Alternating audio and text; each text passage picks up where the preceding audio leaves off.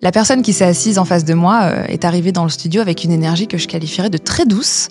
Pourtant, elle est habillée dans un ensemble rouge primaire, vif, euh, de la tête aux pieds, 100% coton. Elle a les cheveux bruns, une queue de cheval, les yeux bleus. Elle est en train de sourire, un peu étonnée par ce portrait que je suis en train de faire d'elle. Je suis Lauriane Melière et je reçois Cathy Closier, fondatrice des restaurants Season. Bienvenue dans Émotion de peau, un podcast My Blend.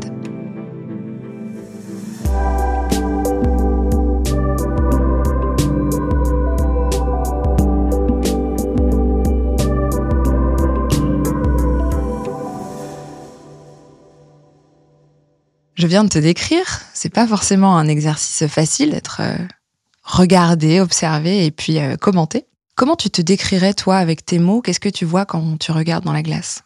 Euh, Moi, je m'appelle Cathy, je suis restauratrice. Généralement, c'est ce qu'on me dit. J'appréhende toujours le moment où on veut creuser ce que je suis. Restauratrice, c'est-à-dire. Jamais trouvé les bons mots pour décrire ma fonction. Je suis gérante de restaurant, j'ai arrêté de le dire parce que du coup, on me demande toujours pour qui je travaille. Souvent, on ne perçoit pas au début que je suis propriétaire de ces restaurants. Et euh, c'est vrai que j'ai toujours du mal à devoir dire non, non, c'est mes restaurants. Enfin, ça, c'est toujours euh, un moment qui est compliqué pour moi. Je me suis rendu compte d'une chose avec euh, l'expérience, c'est que la manière dont on me perçoit et pas du tout la, manière dont je me vois. C'est toujours très très intéressant d'entendre la perception que les gens peuvent avoir de moi par exemple, bah, tu me dis que tu trouves que je suis en forme et moi, je sais qu'en me regardant dans le miroir, je me trouve très fatiguée. Je sais aussi qu'on peut percevoir de moi énormément de confiance que je n'ai pas forcément. En revanche, avec le métier que je fais, j'ai l'habitude de, le cacher. Comment tu décrirais ton rapport à tes émotions aujourd'hui? Je m'intéresse aux émotions de manière beaucoup plus importante depuis environ euh, trois ans, puisque j'ai découvert que euh, j'avais apparemment ce qu'on appelle une dérégulation émotionnelle et que j'étais surefficiente, ce qui m'a permis de comprendre euh, énormément de choses sur mes réactions. J'ai vraiment fait un travail dessus avec des gens spécialisés. Je me rends compte que les émotions ont des réactions physiques. Suivant les différentes émotions, on a vraiment des réactions physiques bien précises. Donc moi, ça m'aide à les gérer en tous les cas. Maintenant, de pouvoir les reconnaître en amont. Et puis surtout, ça permet euh, de s'accepter. Moi, c'est vrai que j'étais dans l'incompréhension euh, pendant quand même très très longtemps de qui j'étais et mes réactions. J'avais aussi l'impression que tout le monde réagissait euh, comme moi. Et c'est pour ça que je comprenais pas des fois les différences de réaction. Et maintenant, je me rends compte que non, je, je, réagis différemment. Donc, c'est pour ça que les autres ne pouvaient pas me comprendre. Pour moi, ça a été un bouleversement. Maintenant, je comprends que c'est lié à des émotions. Cette euh, dérégulation émotionnelle, cette euh, surefficience aussi, c'est euh, des choses qui masquent une réalité. Parce que quand je te demandais de te décrire justement tu disais bah en fait souvent je renvoie pas du tout la réalité. Est-ce que c'est ça vient de là aussi? Oui, c'est vrai que l'hypersensibilité etc ça peut être perçu comme de la faiblesse par d'autres personnes. Donc comme je suis dans un métier depuis très longtemps et que ça a été un métier extrêmement masculin, ça l'est un petit peu moins, mais ça l'est quand même toujours, pour euh, être prise au sérieux, être prise à égal de l'homme finalement, euh, il a vraiment fallu que je masque euh, beaucoup de mes émotions puisque c'était considéré comme quelque chose de négatif et féminin. Déjà, je devais pas me comprendre moi-même et en plus, j'étais consciente que je devais masquer beaucoup, beaucoup de choses de ma personnalité pour pouvoir évoluer dans mon travail. Et comme en plus, euh, on faisait beaucoup ce rapport de euh, sensibilité, etc., euh, égale féminité, bah, ça voulait dire pour moi qu'il fallait que je cache tout ce qui était lié à ma féminité.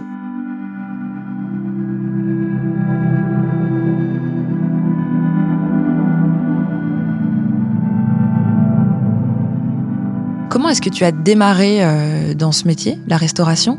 J'ai fait des études dans la mode parce que c'était un objectif euh, de très très longue date. Et euh, à la sortie de mes études, j'ai eu une expérience euh, dans la presse qui n'a pas été concluante. Donc j'ai cherché du travail dans mon métier. Et en attendant, pour pas rester inactive, j'ai trouvé un petit job de serveuse dans un restaurant. On m'a très rapidement donné des responsabilités, donc je me suis dit que c'était une très bonne expérience euh, de toute façon, de manière globale, de pouvoir euh, apprendre à manager une équipe, euh, surtout aussi jeune. Et ensuite, je suis partie aux États-Unis, à New York, pendant un an, suite à une rupture amoureuse. Et c'est vraiment là-bas, donc là-bas, j'ai travaillé dans des restaurants aussi différents pour pouvoir rester là-bas. Et c'est vraiment là que je me suis trouvée.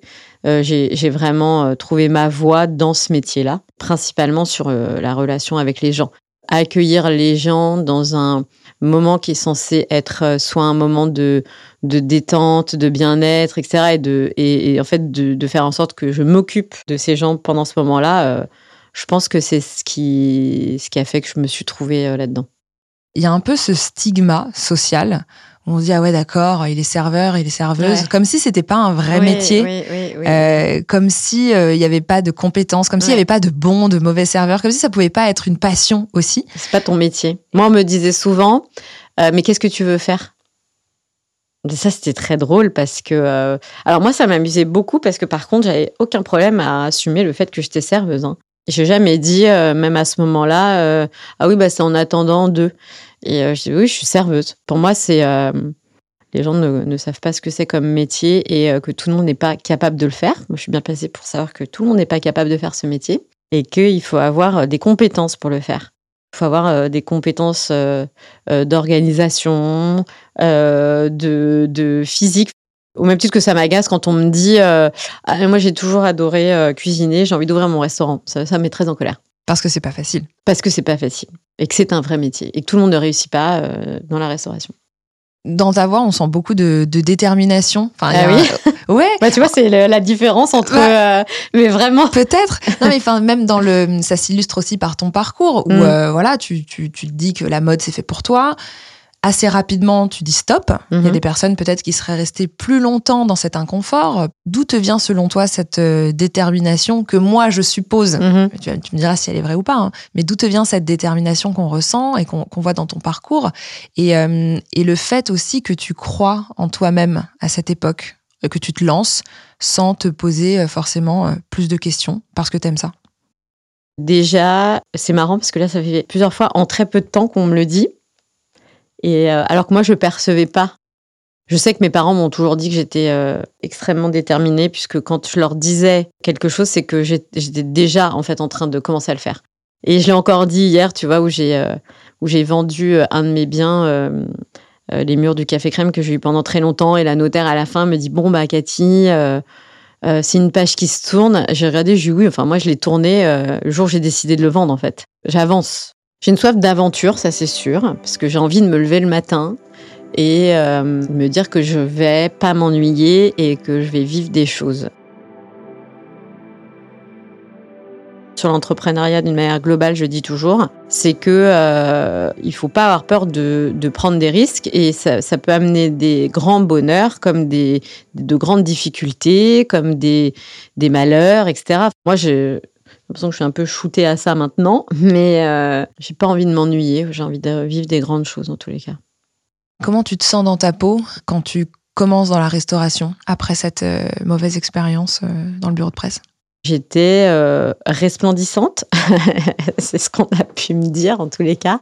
Je sais qu'on a pu me dire que j'étais solaire à ce moment-là. Donc, et pour moi, être solaire, c'est pas seulement sourire, c'est un bien-être euh, global, quoi.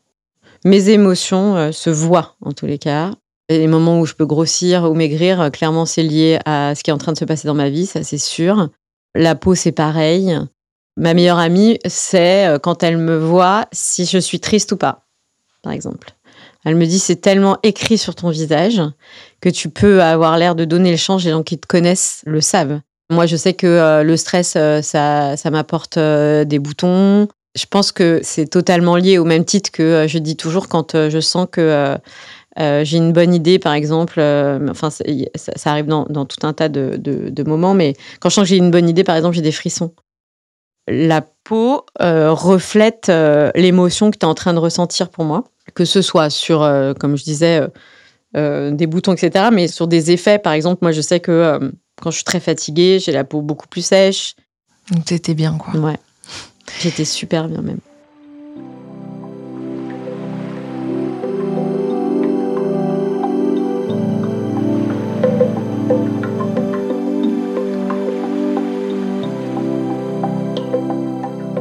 Tu débutes dans la restauration à 21 ans, en 95. Est-ce que tu peux me décrire le monde de la restauration de cette époque euh, et notamment le traitement réservé aux femmes, s'il y en avait un? En quoi ça a impacté ta façon de te comporter, ta confiance, euh, ton envie d'y arriver euh? Qu'est-ce qui t'a marqué dans ce milieu?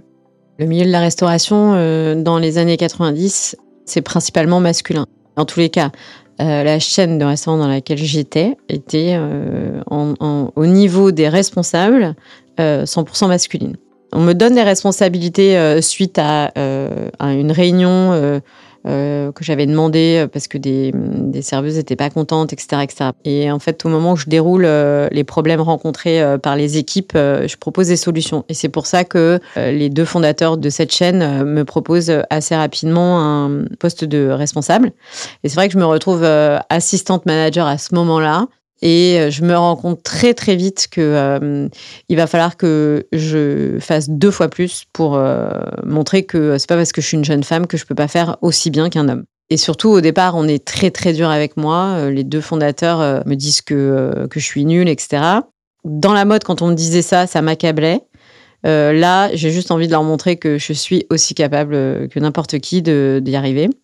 Donc, je découvre à ce moment-là que je suis quelqu'un qui peut se battre aussi beaucoup. Je dis pas que euh, tous les hommes qui m'entourent à ce moment-là ont été euh, mauvais, pas du tout, parce que j'ai travaillé euh, aussi, j'étais manager avec d'autres hommes et, notamment il y en a qui m'ont vraiment soutenu et qui me disaient que j'étais tout à fait capable et qui aimaient bien travailler avec moi, etc. J'ai quand même travaillé deux fois plus. Mais c'est aussi ce qui a fait changer d'avis la personne qui me disait que j'étais nulle, puisque le jour où il m'a dit qu'il pensait que j'allais être patronne un jour, voilà, il me dit dès que je passe devant le restaurant, t'es là. Quoi qu'il arrive, matin, midi, soir. J'essayais aussi de, porter des choses aussi lourdes que les hommes pour pas qu'on me dise quoi que ce soit. je pense que c'est à ce moment-là aussi que j'ai commencé à comprendre qu'il fallait que je cache un peu ma part de féminité pour déjà que, en fait, de prime abord, on, on le gomme tout de suite. Quand tu dis que tu gommais ta part de féminité, déjà, comment est-ce que tu définirais ta féminité à l'époque et la façon dont progressivement tu la fais disparaître, elle s'étiole pour pas faire de vagues finalement et pour donner moins de grains à moudre à ces patrons et collègues qui pouvaient être sexistes avec toi bah Déjà, tu gommes euh, la sensibilité. C'est-à-dire que t'encaisses et puis tu vas pleurer euh, dans les toilettes. En fait, d'encaisser, vraiment pour moi, c'est euh, je prends ça comme tu prends un coup de poing et tu bouges pas. Vraiment. Des fois, c'est un coup de poing dans le ventre, hein, c'est dur, mais tu restes stoïque c'est plutôt comme ça que je le définirais. Et c'est aussi pour ça qu'avec les années, euh, peut-être que mes émotions euh, ressortaient avec beaucoup plus d'ampleur parce qu'il euh, y a un moment donné, ton corps peut pas encaisser plus. Et du coup, ça, ça ressort d'une autre manière. Je pense que c'est surtout lié à mes émotions que je gommais ma féminité. Je cachais pas ma féminité physiquement, mais je vais te donner des exemples. Je sais pas sur le désir d'enfant, par exemple sur euh, mes relations amoureuses, par exemple. C'est-à-dire le désir d'enfant? Ah bah je cachais euh, que j'étais foncièrement une femme qui a toujours voulu des enfants, clairement. Et même sur mes relations amoureuses. Hein, euh, mes patrons de l'époque, pour eux, les relations amoureuses ne m'intéressaient pas, avoir des enfants, ça ne m'intéressait pas. Et je n'ai jamais contredit ça, justement, parce que je me disais, mais si je contredis ça, c'est leur montrer bah, que je suis une vraie femme et que je veux des enfants, j'ai des désirs de maternité, et peut-être que ça va compromettre euh, ce qu'il voit de moi, quoi. C'est-à-dire quelqu'un euh, qui a autant d'ambition professionnelle qu'un homme. Quel mécanisme t'as mis en place pour justement camoufler ces émotions? Qu'est-ce qui marchait pour toi? Bah, Ça marche pas au final parce que tu te sens pas bien. Au début, euh, donc mes anciens patrons ont, été mes associés dans mon premier resto. Je partais pas en vacances. Ou si je partais trois jours, je, je, leur cachais. J'avais la hantise euh, qui me disent, euh, qui me prennent pour quelqu'un de pas sérieux et qu'ils n'auraient pas dû euh, investir sur moi et parce que bah, j'étais fatiguée et j'avais besoin de me reposer et que ça aussi je le cachais quoi. C'est encaisser et cacher et pas être toi-même. Mais je pense que clairement j'en serais pas là aujourd'hui si j'avais pas caché tout ça. Vraiment. On t'aurait pas laissé faire? Non, non, non. Même, enfin, quand j'ai quand même annoncé à mon associé que j'étais enceinte, ça l'a beaucoup fait rire la première chose qu'il m'a dit, c'est Ah, mais du coup, euh, t'as une vie sexuelle. Ah ouais, donc Et il m'a dit Ça, c'est vraiment le plus drôle pour moi. C'est qu'il a fallu que tu couches avec un homme pour avoir un enfant, quoi. Ouais, donc t'étais étais comme une sorte de fantôme de toi, une sorte de réplique. Ouais. Mais sans les émotions. Ouais. J'ai obligé de les cacher, en fait. Hein. Vraiment. J'imagine que ça n'a pas dû t'aider à à les comprendre. Ah bah justement, en fait, euh, c'est parce que mon corps a réagi euh, très violemment euh, physiquement que j'ai commencé à devoir creuser ça. J'ai une crise de tétanie qui a duré deux heures et demie un jour. C'est-à-dire que j'ai eu une telle montée d'émotions que je sentais que j'allais faire une espèce de crise d'angoisse. De, j'arrive plus, je manque d'air, tu vois, je manque d'air. Donc c'est clairement, je vais plus respirer, quoi, parce que là, l'émotion que je ressens, elle est trop forte, trop de pression. Et comme j'ai voulu contenir ça, et eh ben mon corps est tombé raide. Mais quand je dis raide, c'est que mon corps a fait une crise de tétanie, donc c'est raidi complètement. Et je suis tombée. Et je suis tombée dans la cave de mon restaurant, tu vois, d'ailleurs. Et ça a duré deux heures et demie. Donc euh, c'était, je pense, une manière pour mon corps de dire c'est trop, trop. là, tu encaisses trop, tu vois. C'était il y a sept ans. Comment est-ce que tu comparerais euh, le monde de la restauration euh, quand tu as commencé à celui euh, d'aujourd'hui, notamment pour les femmes? Je me rappelle qu'une fois, j'ai été invitée à une soirée où on invitait tous les patrons de bistrot parisiens et j'étais la seule femme. Du coup, c'est là où tu te dis, OK, donc il n'y en a pas beaucoup c'est à ce moment-là où je me suis vraiment rendu compte du, déséquilibre. Euh, aujourd'hui, j'en connais plein des femmes, euh, j'en vois plein, mais si je ne connais pas personnellement, qui ouvrent des restaurants. Du coup, sur les financements, euh, tout ça, tu vois, moi, quand j'ai commencé, un banquier m'avait dit qu'il ne voulait pas me financer parce que j'étais une femme que j'allais vouloir avoir des enfants. Enfin, c'est aussi, je pense que l'addition de tous ces, gens qui font que tu caches aussi ton désir d'enfant. Là-dessus, clairement, en plus de 20 ans, ça a évolué. Maintenant, j'en connais des femmes, euh, j'en vois, euh, qui ouvrent des restaurants. C'est, plus du tout, euh, c'est plus du tout comme avant, tu vois. Oui, Mais quand même, on, te parle des enfants, hein, quand même.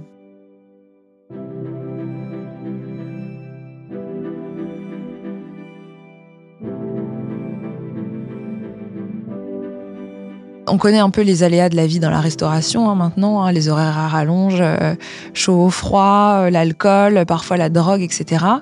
Comment est-ce que toi, tu, prends soin de toi euh, pendant cette période de déni émotionnel, finalement? Comment est-ce que tu, fais attention à toi et qu'est-ce que tu mets en place pour essayer d'aller bien?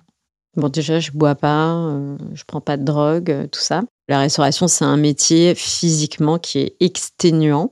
Je me suis toujours dit que euh, c'était euh, le sommeil, un maximum, le sport et, la nourriture qui vont m'aider euh, à tenir. Il y a eu quand même plein de moments où je me dis, bon, j'avais l'impression de prendre soin de moi, mais je le, le faisais pas, tu vois, sur le nombre d'heures de travail et de pas savoir des fois me reposer ou prendre un temps pour moi, en tous les cas, pour tenir de la meilleure manière.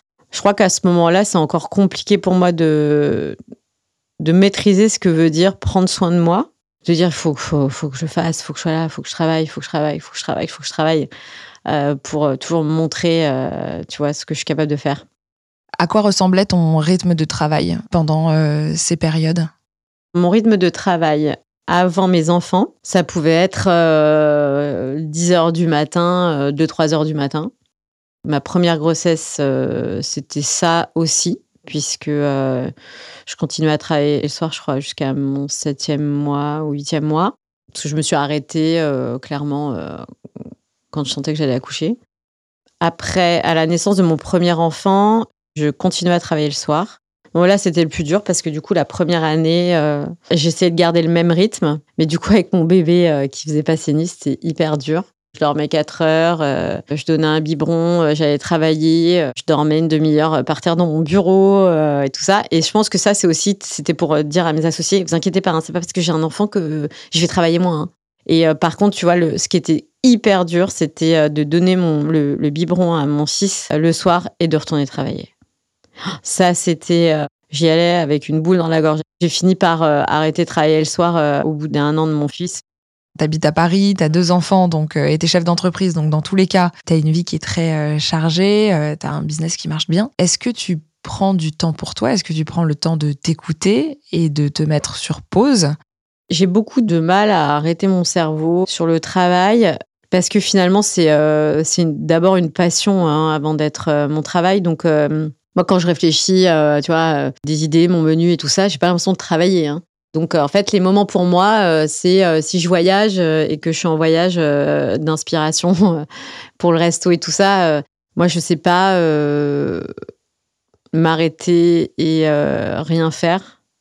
Je peux, tu vois, bouquiner un petit peu et c'est du temps pour moi, donc c'est super. Mais je crois que ce qui, ce qui me plaît le plus, c'est de voyager. Quand je voyage, vraiment, je, je me sens hyper bien parce que c'est une, euh, c'est une parenthèse.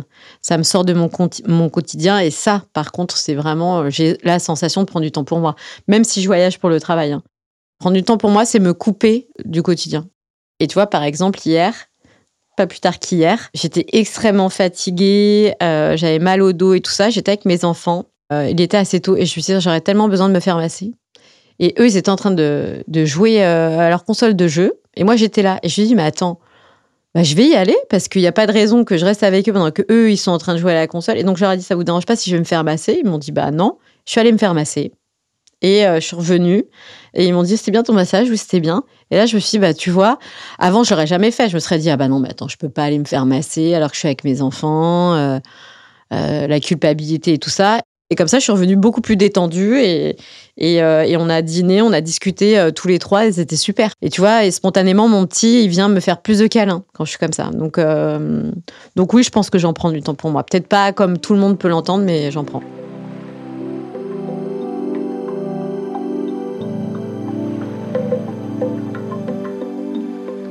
J'aurais aimé savoir comment tu prends soin de ta peau aujourd'hui. Alors, je, prends soin. Euh, j'ai une peau euh, qui est très euh, sensible. J'utilise pas beaucoup de produits. je reste très, très, très simple sur ma manière de, m'entretenir et surtout. j'avais rencontré une dermatologue à une époque où j'étais très stressée, où j'avais eu des boutons sur le visage, une espèce d'acné où euh, des dermatos m'avaient euh, donné et des crèmes à la cortisone et 10 000 crèmes qui faisaient rien. Au contraire, j'ai l'impression que ça faisait exploser le truc. Et euh, une, une dermato d'hôpital m'avait dit stop, stop, stop, vous arrêtez tout. Vous nettoyez votre peau avec un savon. Pendant un mois, je ne veux plus de crème le soir avant d'aller vous coucher. Et le matin, c'est juste spray d'eau minérale et une crème hydratante. Point. Au début, c'était assez inconfortable euh, le soir parce que j'avais peau qui me tiraillait, etc. Et, euh, et en fait, euh, elle a eu raison. Mes, mes boutons sont partis sans aucun traitement.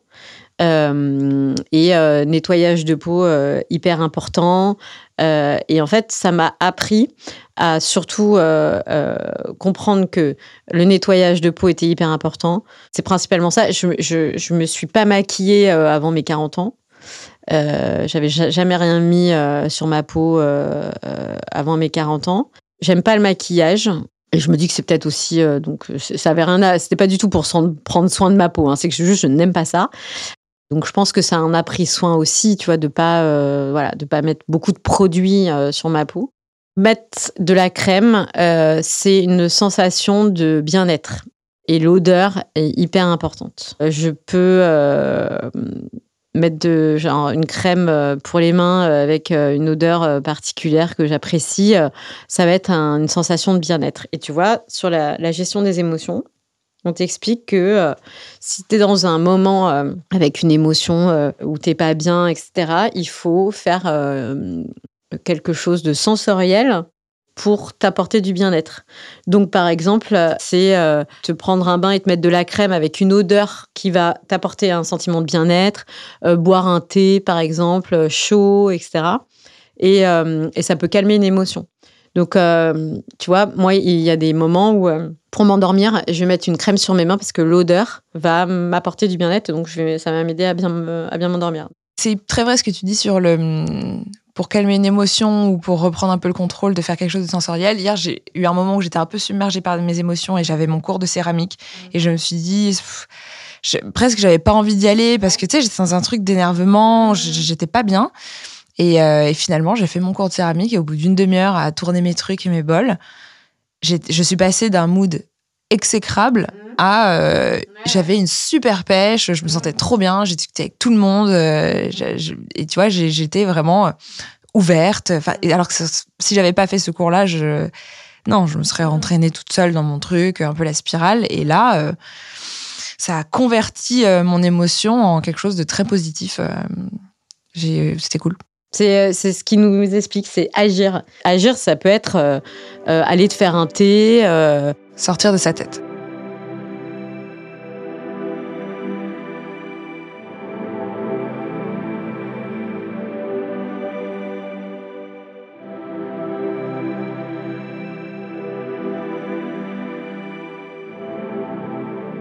J'aurais bien aimé qu'on commence à parler de la surefficience et, euh, et de la façon et du moment où tu comprends que tu es différente, que tu ressens le monde différemment et que tes émotions s'expriment pas de la même façon que les autres. J'ai compris, euh, compris euh, la différence de ressenti de mes émotions par un, médecin. C'était il y a un, peu plus de trois ans. Il me posait des questions sur, sur ma manière d'avoir gérer telle situation, etc. etc. Euh, c'est avec lui que j'ai compris euh, la surefficience. Et surtout, j'avais découvert un bouquin totalement par hasard qui m'a bouleversée. Et quand j'avais lu, je sais plus comment la quatrième de couve, et euh, j'ai l'impression qu'on me décrivait et du coup je l'ai acheté et je l'ai euh, absorbé au départ et, euh, j'ai beaucoup pleuré. J'ai beaucoup pleuré et tu vois quand là je t'en parle là tout de suite maintenant j'ai envie de pleurer parce que ça me décrivait. Donc le livre c'est Je pense trop avec dessous comment canaliser ce mental envahissant ce qui était déjà très significatif pour moi. Et l'autrice, c'est Christelle Petit Colin. Dans ce bouquin, il y a oui, pourquoi les autres ne, perçoivent pas euh, ce qui est évident pour moi. C'est euh, la sensibilité, l'émotivité, l'affectivité. Dans ce bouquin, ils expliquent qu'on est des personnes euh, qui sont des, véritables bouteilles de nitroglycérine. Tu vois qu'on est, on est, prêt, on est prêt à exploser. quoi. Tout est trop. Trop de pensées, trop de questions, trop d'émotions.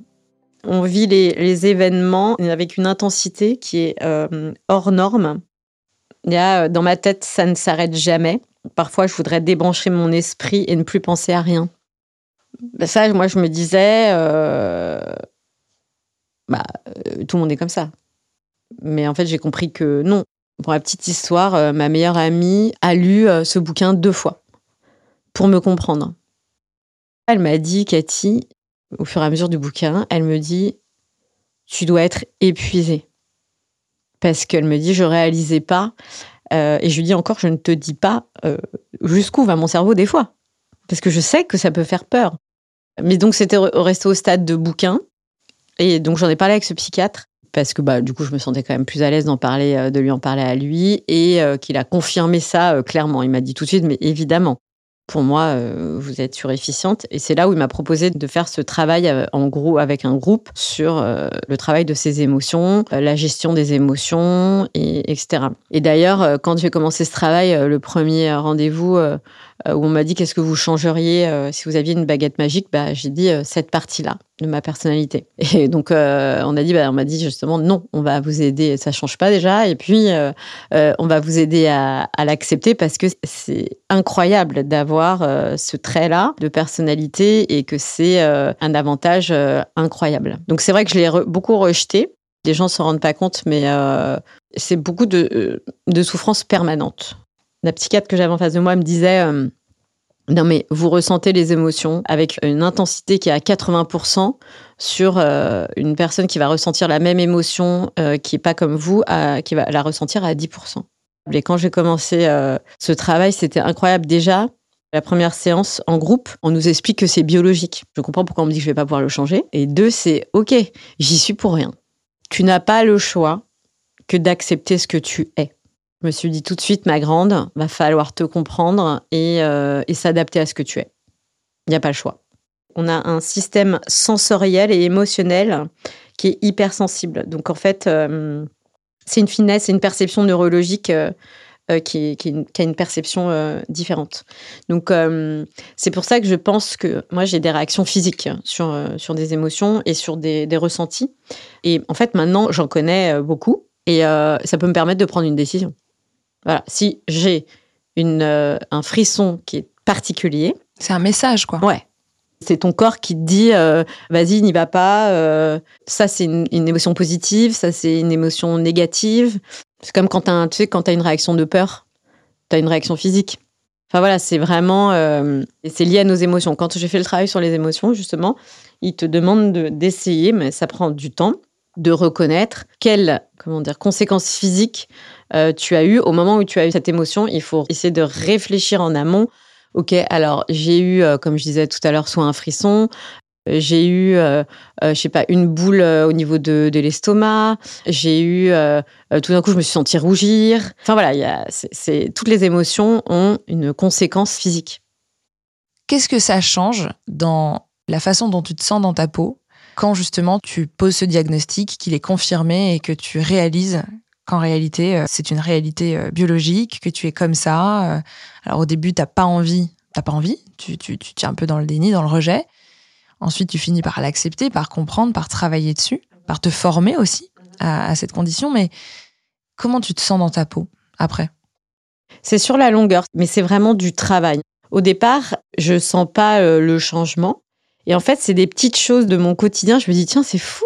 Euh, j'ai réagi différemment là. Ah bah finalement, ça fonctionne, le travail qu'on fait.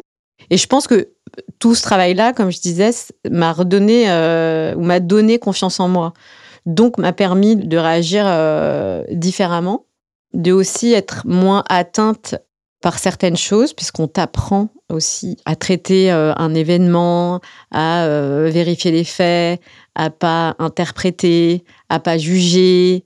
Des fois, c'est des séances où tu racontes quelque chose, tu dis ce que tu en as pensé et elle te tape sur un gong dès que tu interprètes ou dès que tu juges.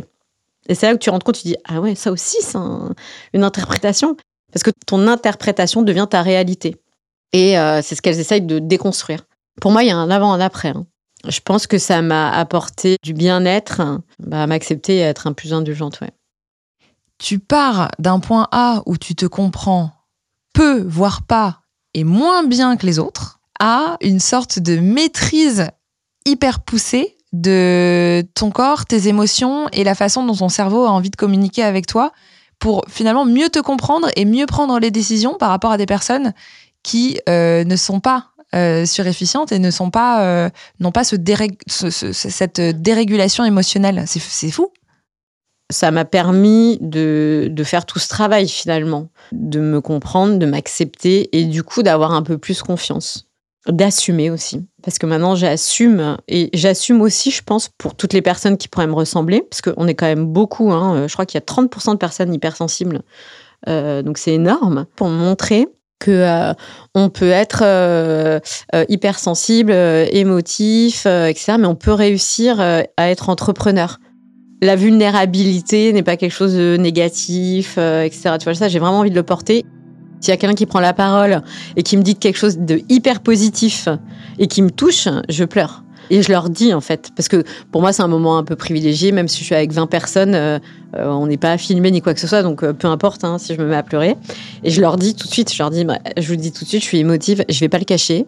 Et je sais qu'à la fin, ce qui est drôle, c'est que les gens viennent me voir en me disant, c'est génial, enfin tu pleures quoi. Genre oui, oui, bah non, mais tu montres que en fait, tu peux pleurer, tu peux être euh, sensible, tu peux être, euh, tu peux, tu peux être ah, dans un moment de vulnérabilité, mais ça t'a pas empêché de réussir. J'ai bah, heureusement, effectivement, mais, euh, mais je l'ai beaucoup caché. Est-ce que ça permet aux personnes qui te côtoient et qui connaissent maintenant ce trait de ta personnalité et la façon dont tu, dont tu vis tes émotions, d'être aussi, eux, plus vrais, de se montrer parfois plus vulnérables? Alors, ça a fait un, tri euh, naturel autour de moi. J'ai essayé de l'expliquer à des personnes euh, pensant que c'était des amis, mais euh, j'ai eu des réponses oui, non, ça va, enfin, tout le monde a des émotions, enfin.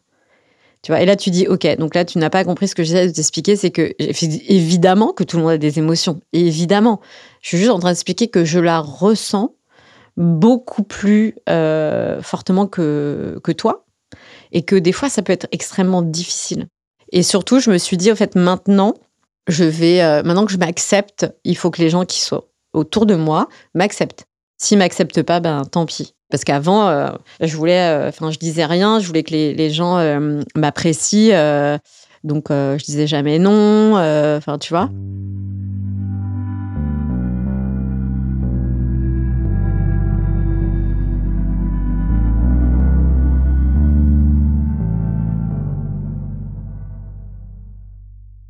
Tu es maman de deux garçons. Comment Mhm. est-ce que tu te sens et comment tu t'es sentie dans ta peau de mère?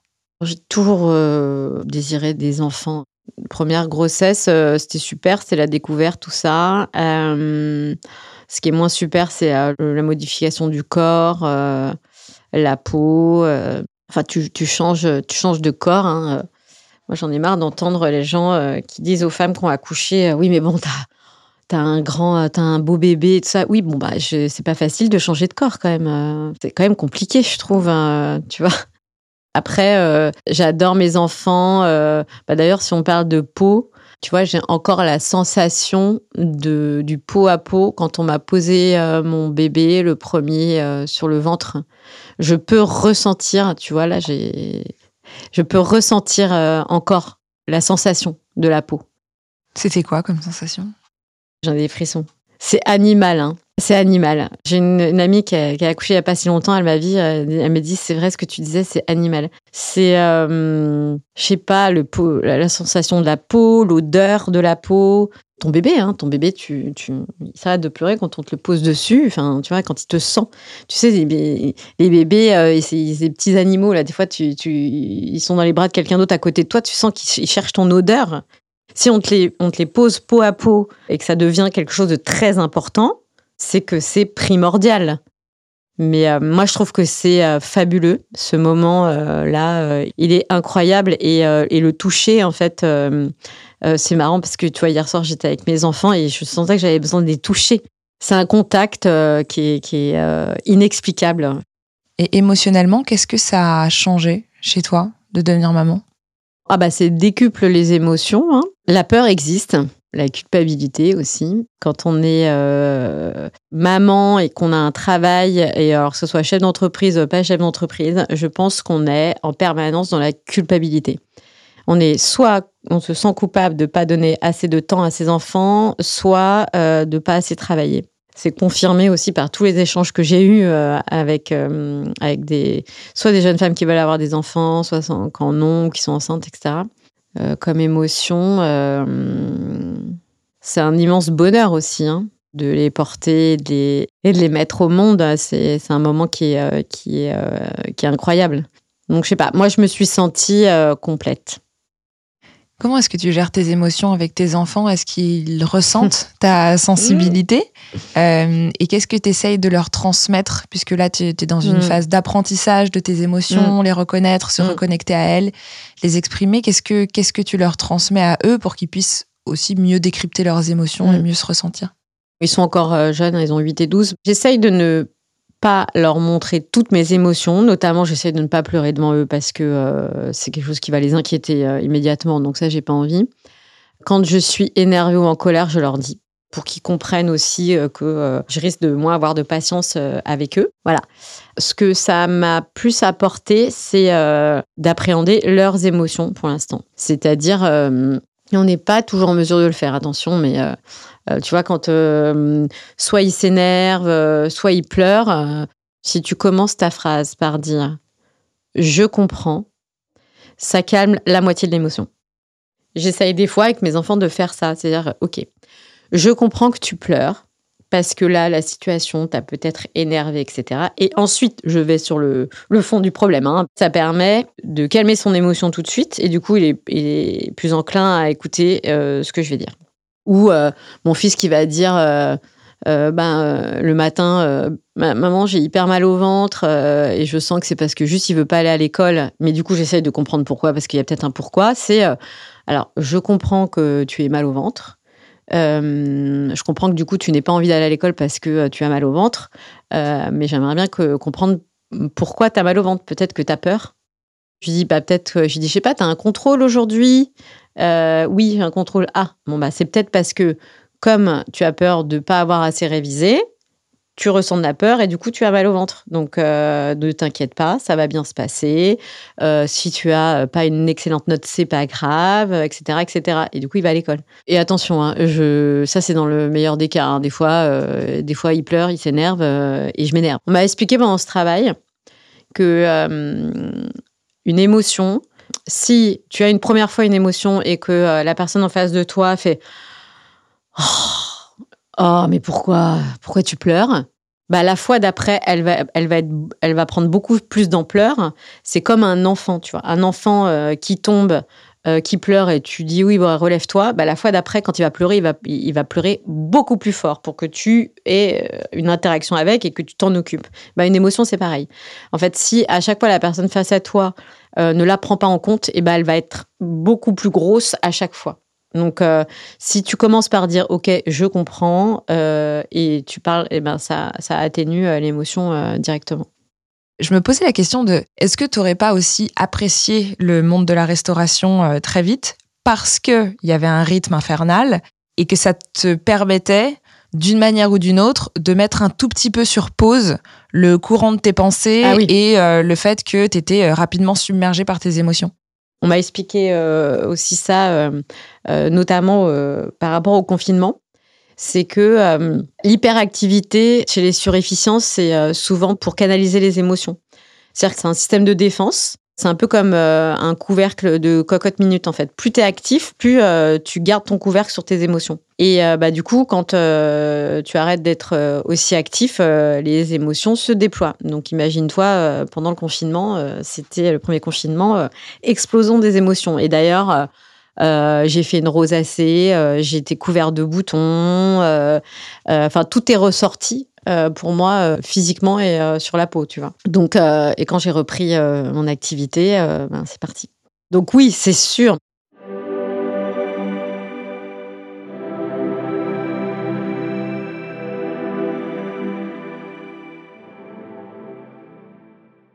J'ai une dernière question et c'est la question que je pose à chacune des invités de ce podcast.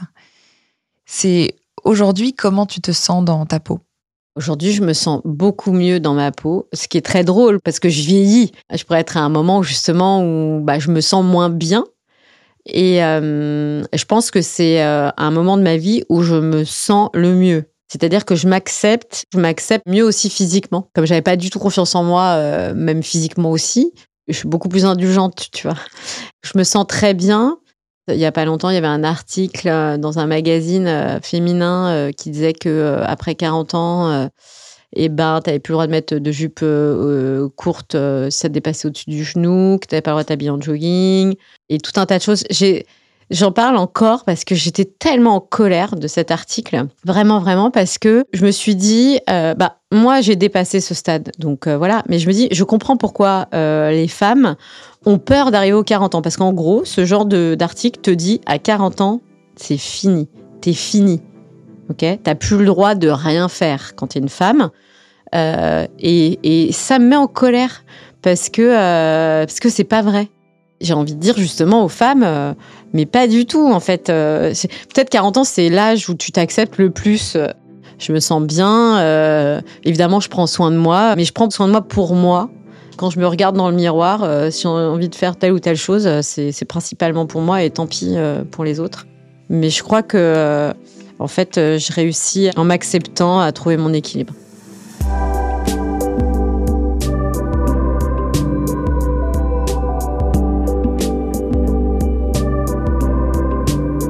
Je suis Lauriane Melière et vous venez d'entendre Cathy Closier dans Émotion de peau.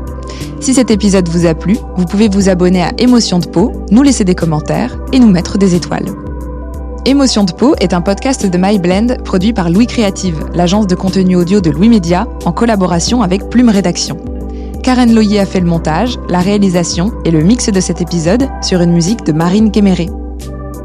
J'ai hâte de vous retrouver.